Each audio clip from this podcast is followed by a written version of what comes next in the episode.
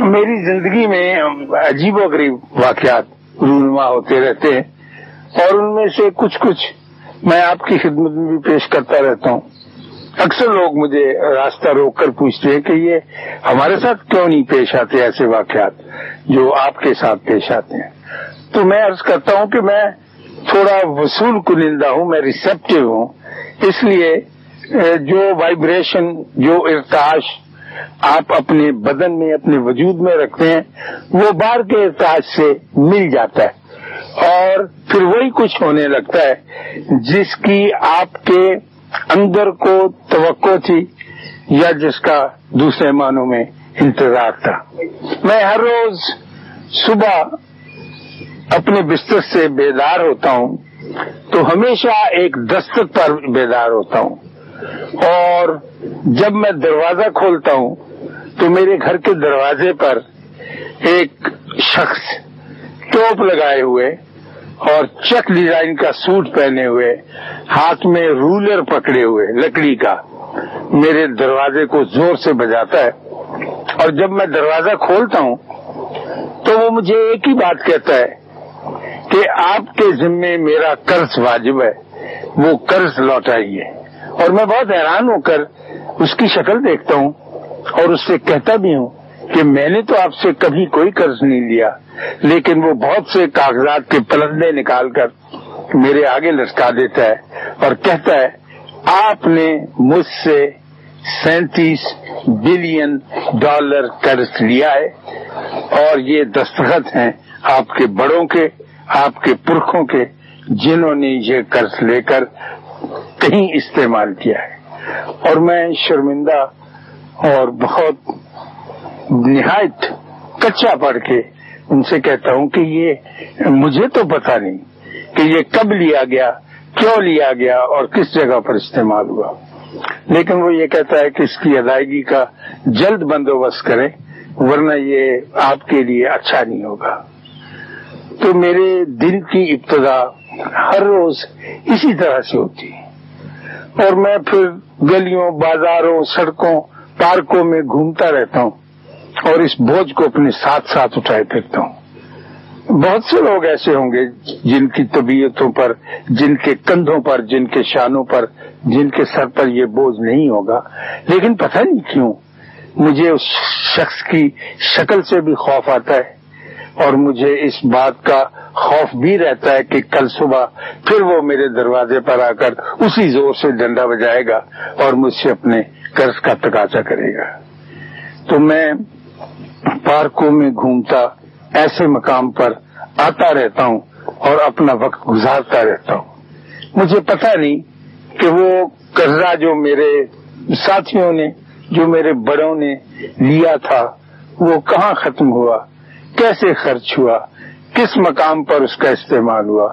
اور پھر وہ یہ سارا پیسہ لے کر کہاں چلے گئے یا اگر یہی ہیں تو انہوں نے اس سے کیا فائدہ اٹھایا؟ ذاتی طور پر، اجتماعی طور پر یا قومی طور پر؟ تو یہ میں کچھ عجیب سی باتیں ہیں جو آپ سے کہنا چاہ رہا تھا۔ کہتا رہتا بھی ہوں اور ان کا میری طبیعت کے اوپر بوجھ بھی پڑتا رہتا ہے۔ اور میں شرمندگی کے عالم میں، کچھ اپنے آپ سے شرمسار، کچھ اپنے عزیز و قارب سے، کچھ اپنے آنے والی نسل سے، کچھ اپنے بچوں، پوتوں سے خاص طور پر شرمندہ شرمندہ سا وقت گزارتا ہوں۔ اللہ نہ کرے کہ آپ پر ایسا وقت آئے اور آپ کی سوچ میری طرح سے مبدل ہو جائے۔ لیکن اس کے ساتھ ساتھ تھوڑی سی تشفی بھی ہوتی ہے۔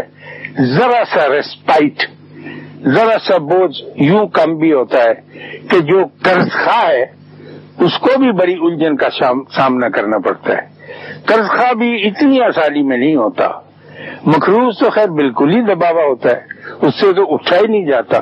وہ تو ایک مزمحل مریض کی طرح زندگی بسر کرتا ہے، لیکن قرض دینے والا بھی ایک عجیب قسم کے شکنجے میں پھنسا ہوا ہوتا ہے اور وہ دونوں ایک دوسرے کی جان کے دشمن بنے ہوئے ہوتے ہیں اور ان کے درمیان انسانی رشتے جو ہیں وہ سارے کے سارے منقطع ہو جاتے ہیں۔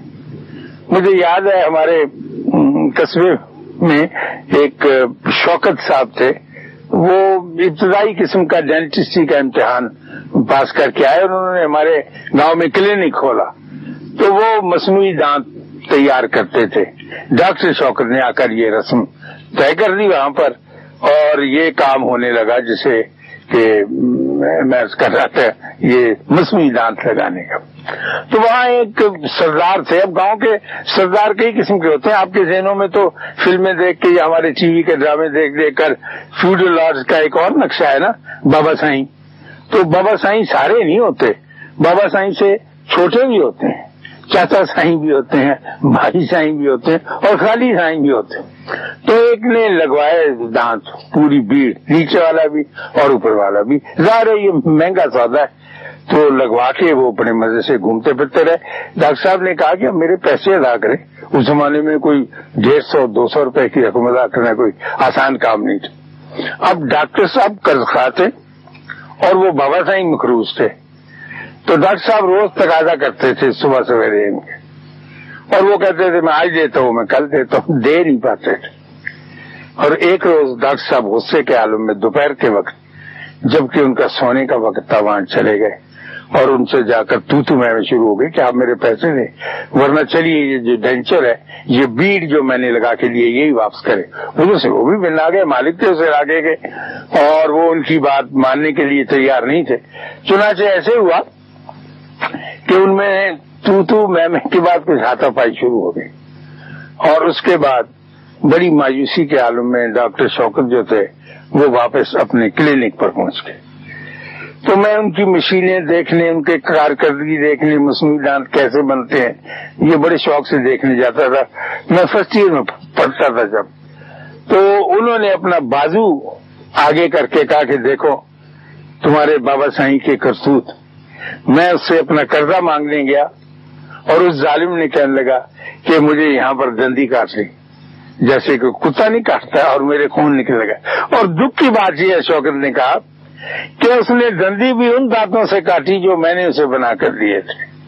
تو کرسکا کا ایک اپنا دکھ ہوتا ہے اور وہ بہت کہتے اگر میں نے اس کو دانت نہ بنا کے دیے ہوتے تو وہ کاٹ نہیں سکتا تھا۔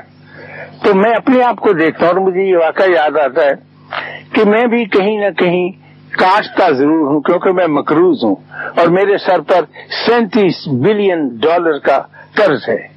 میری طبیعت ٹھیک نہیں رہتی۔ یہ بوجھ اتنا زیادہ ہے کہ میں اس کا کوئی مداوع نہیں کر سکتا۔ ہر وقت مجھے کسی نہ کسی ایسے الجھاؤ میں الجھنا پڑتا ہے کہ میں اس کو بھولا رہوں، جو بوجھ میرے سر کے اوپر اور میرے کندھوں پر پڑا ہوا ہے اور کہیں سے آ کر پڑ گیا ہے۔ لیکن ہمارا رشتہ جو ہے، اپنے قرض خواہ کے ساتھ استوار نہیں ہوتا۔ اور قرض خواہ بھی کچھ بہانے نکال نکال کے، ہماری غلطیاں پکڑ پکڑ کے کچھ ایسی جگہ پر کنفائن کرنا چاہتا ہے۔ ہمارے یہاں اکاڑے میں ایک میلہ لگتا ہے، یا اس زمانے میں لگتا ہوگا جب میں نے دیکھا۔ اور میلوں ٹھیلوں میں مجھے بہت دلچسپی ہے۔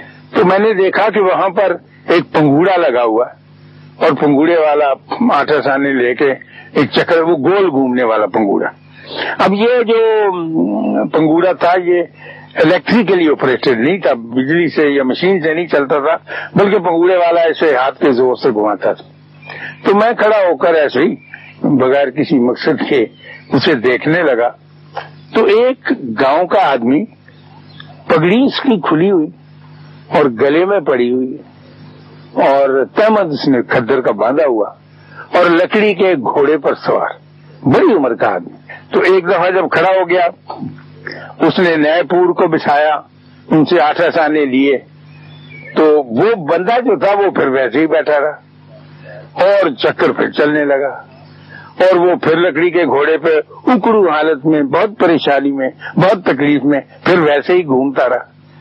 تو تیسرے چکر پہ پھر بھی نہ اترا، تو میرا تجسس بہت بڑا۔ تو میں نے آگے بڑھ کر جب وہ روکا ہوا تھا سب، میں نے کہا کہ آپ نے اپنے جھوٹے لے لیے، تو آپ اترتے کیوں نہیں؟ آپ کو یہ کھیل اتنے پسند ہے۔ اگر پسند ہو تو آپ کے چہرے پر کچھ بشاشت ہو، کچھ خوشی ہو، وہ بھی میں نہیں دیکھ رہا کہ آپ کے چہرے پہ تو اب کیوں اس لکڑی کے چھوٹے سے گھوڑے پر اس مشکل انداز میں بیٹھے ہوں تو میں نے کہا، اس نے کہا کہ جناب بات یہ ہے کہ یہ جو پنگوڑے والا ہے، اس سے میں نے تیس روپے لینے اور میں ہفتہ بھر سے اس کے پیچھے گھوم رہا ہوں اور یہ میرا قرضہ نہیں دیتا۔ تو اب میں نے یہی طریقہ سوچا ہے کہ میں اپنے قرضے کے بدلے اس سے جھوٹے لوں۔ تو اب یہ میرا انتیسواں پھیرا جا رہا ہے۔ اور ہر مرتبہ میں آٹھ آنے کم کرتا جاتا ہوں اور میرے پاس کوئی طریق نہیں ہے، تو میں اس کو اسی طرح سے قرضہ اپنا واپس۔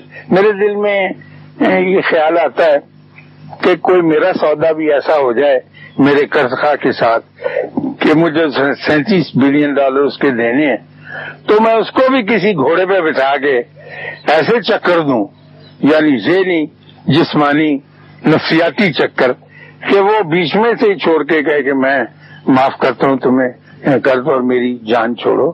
لیکن میرا قرض خواہ اس دیہاتی جیسا نہیں ہے، وہ تو بڑا سیدھا سا، نیک سا، بھلا سا آدمی تھا۔ اس کا غصہ ایک چھوٹی سی پٹڑی پر چل رہا تھا۔ میرے قرض خواہ کا غصہ ساری میری کائنات پر محیط ہے۔ اس نے میری زندگی کو اپنے شکنجے میں لے رکھا اور مجھے چھوڑتا نہیں ہے۔ آغا حشر کا بڑا توتی بولتا تھا، فلم والے ان کے پیچھے پیچھے بھاگے پھرتے تھے کہ ہمیں فلم کے لیے کچھ لکھ کے دیں، لیکن وہ اپنی تھیٹر میں اور تھیٹر کی زندگی میں اور تھیٹر کے تصور میں اتنے مہر تھے کہ وہ فلم والوں کو گاز نہیں ڈالتے تھے۔ اور مختار بیگم بتاتی ہیں کہ بڑے خوش پوش تھے اور ان کو کپڑے سلوانے کا اور پہننے کا بڑا شوق تھا۔ بامبے کا ایک بڑا معروف درجی تھا۔ تو انہوں نے اپنے سوٹ سلنے کے لیے اسے دیا۔ اور اسے کہا کہ آپ مجھے ایک ڈیٹ بتا دیں جب میں آ کر اپنا ٹرائی دے جاؤں، اور پھر اگلی بتا دیں جب میں آپ سے سوٹ درجی نے کہا جی بہت خوب۔ انہوں نے کوئی ڈیٹ بتا دی ہوگی۔ اور آگا صاحب اسی ڈیٹ پہ چلے گئے تو اس نے کہا جی میں نے ابھی تک کٹنگ نہیں کی، میں دیکھ رہا ہوں، میں ذرا غور کر رہا ہوں۔ بہت ناراض ہوئے۔ اور آ گئے واپس۔ اس کے بعد اس نے سلائی شروع کی یا نہیں شروع کی؟ اور اطلاع یہ دے دی کہ میں اگلے ہفتے سیٹرڈے کے روز آپ کو آپ کا سوٹ تیار کر کے دوں گا۔ تو آغا صاحب گئے تو سوٹ تیار نہیں تھا۔ اس نے کہا کہ سر آپ سنڈے کو آ جائیں، میں سنڈے کو دکان کھول لوں گا اس غرض کے لیے۔ وہ سنڈے کو گئے تو سنڈے کو بھی تیار نہیں تو وہ آتے رہے اور جاتے رہے۔ آخر ایک روز، جب انہوں نے جانا چھوڑ دیا آگا حشر نے اس کی دکان پر ٹیلر ماسٹر کی تو وہ خود سی کے اور پیک کر کے لیا اور ان سے کہا کہ پیسے تمہارے پہنچ جائیں گے۔ تو اب یہ پھر رشتہ شروع ہو گیا۔ مقروض کا اور خواہ کا۔ تو آیا ایک ہفتے کے بعد کہ جناب میرا بل ہے۔ کہ کوئی آپ فکر نہ کریں، آپ کا بل جو ہے وہ آپ کو مل جائے گا۔ اب آگا صاحب کو اس بات کا غصہ تھا کہ اس نے میرا اتنا قیمتی وقت ضائع کیا ہے اور میں اسے چھوٹتے ہی کس طرح سے پیمنٹ کر دوں۔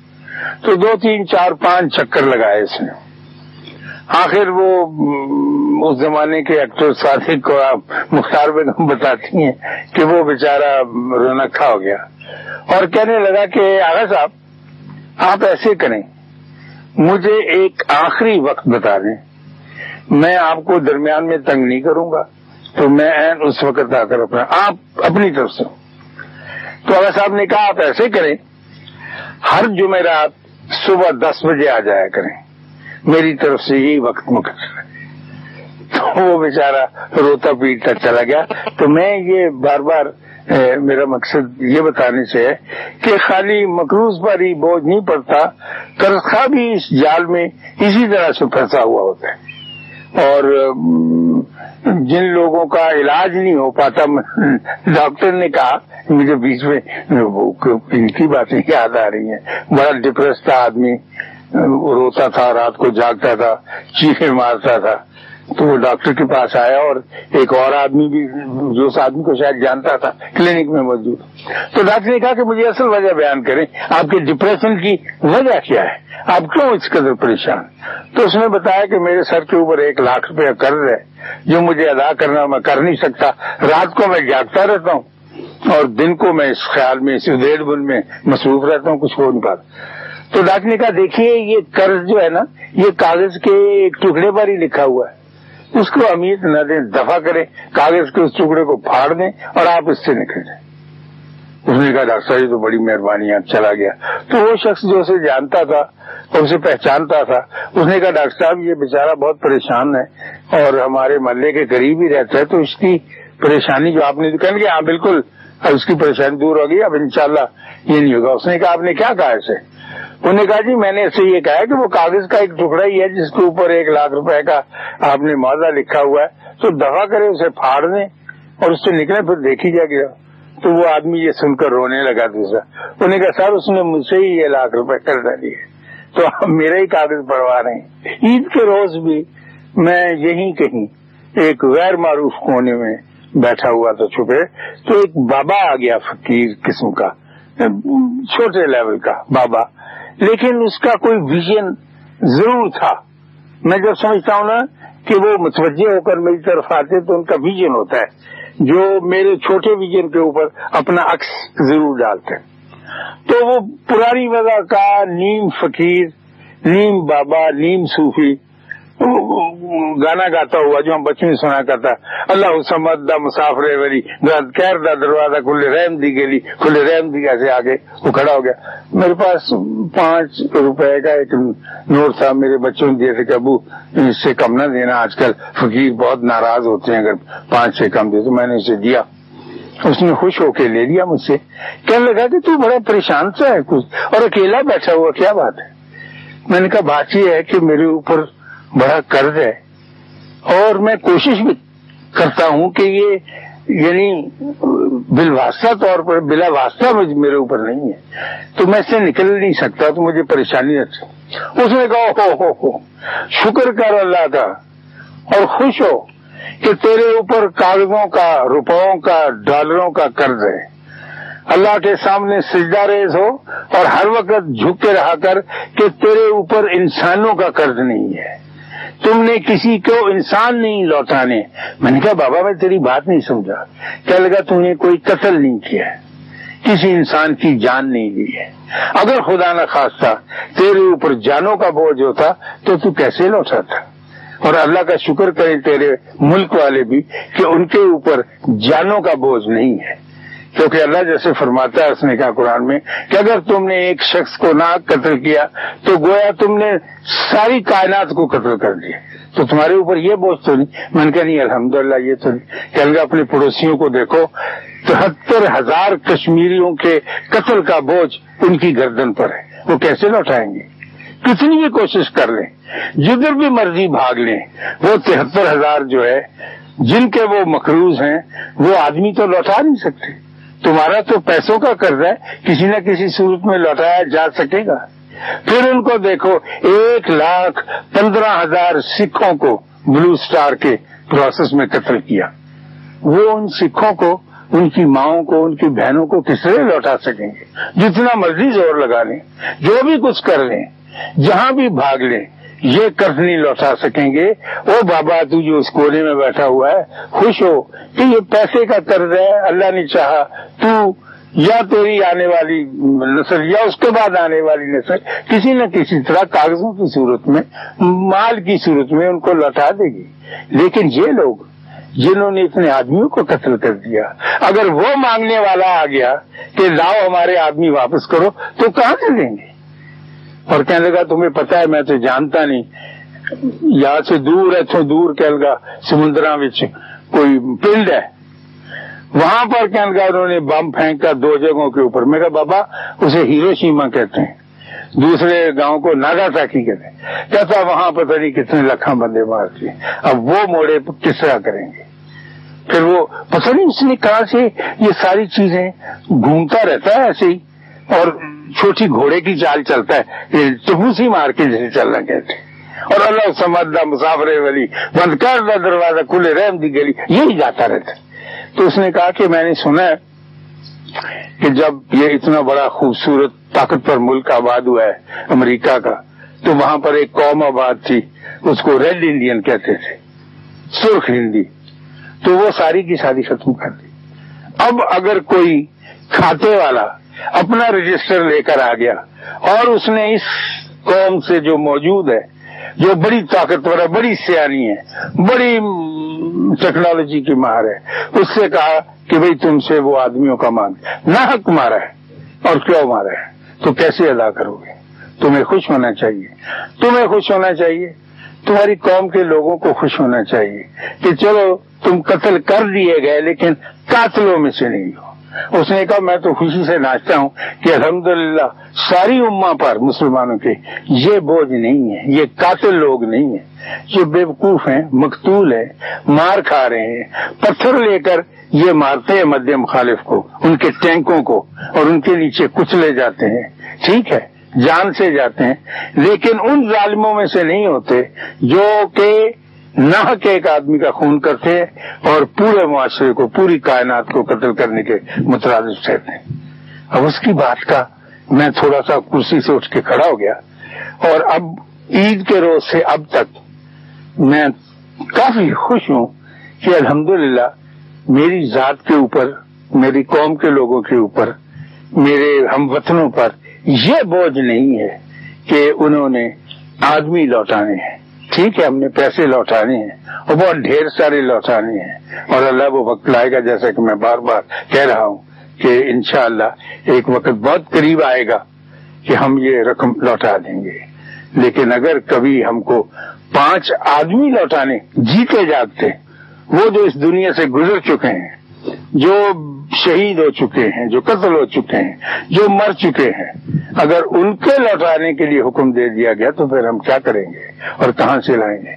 تو وہ ساری قومیں، جیسے یہ بابا مسافر ولی والا ہے، اس کے حساب سے دیکھا جائے تو ان قوموں کو ابھی کل کی بات ہے، جب تھیچر ہوتی تھی، فاک لینڈ ایک بیچارہ سا علاقہ۔ نہ وہاں کے لوگ کچھ ہمت والے ہیں، نہ ان کے پاس پیسہ ہے، نہ ڈھیلا ہے، نہ عقل ہے، نہ دانش ہے۔ اس پہ جہاز بھیج بھیج کے لمبی فلائٹس پر راستے میں فیولنگ کر کے ان پر بمباری کرتے رہے۔ معصوم لوگوں پر۔ اور پھر یہ حالت کی۔ تو میں یہ کہتا ہوں، اور مجھے وہ یاد آ رہا ہے اسی جگہ پہ گھومنے والا۔ کہ اللہ سمجھدہ مسافر والی، بند کر دروازہ کھلے رحم کی میری دعا ہے کہ اللہ آپ کو آسانیاں عطا فرمائے اور آسانیاں تقسیم کرنے کا شرف عطا فرمائے۔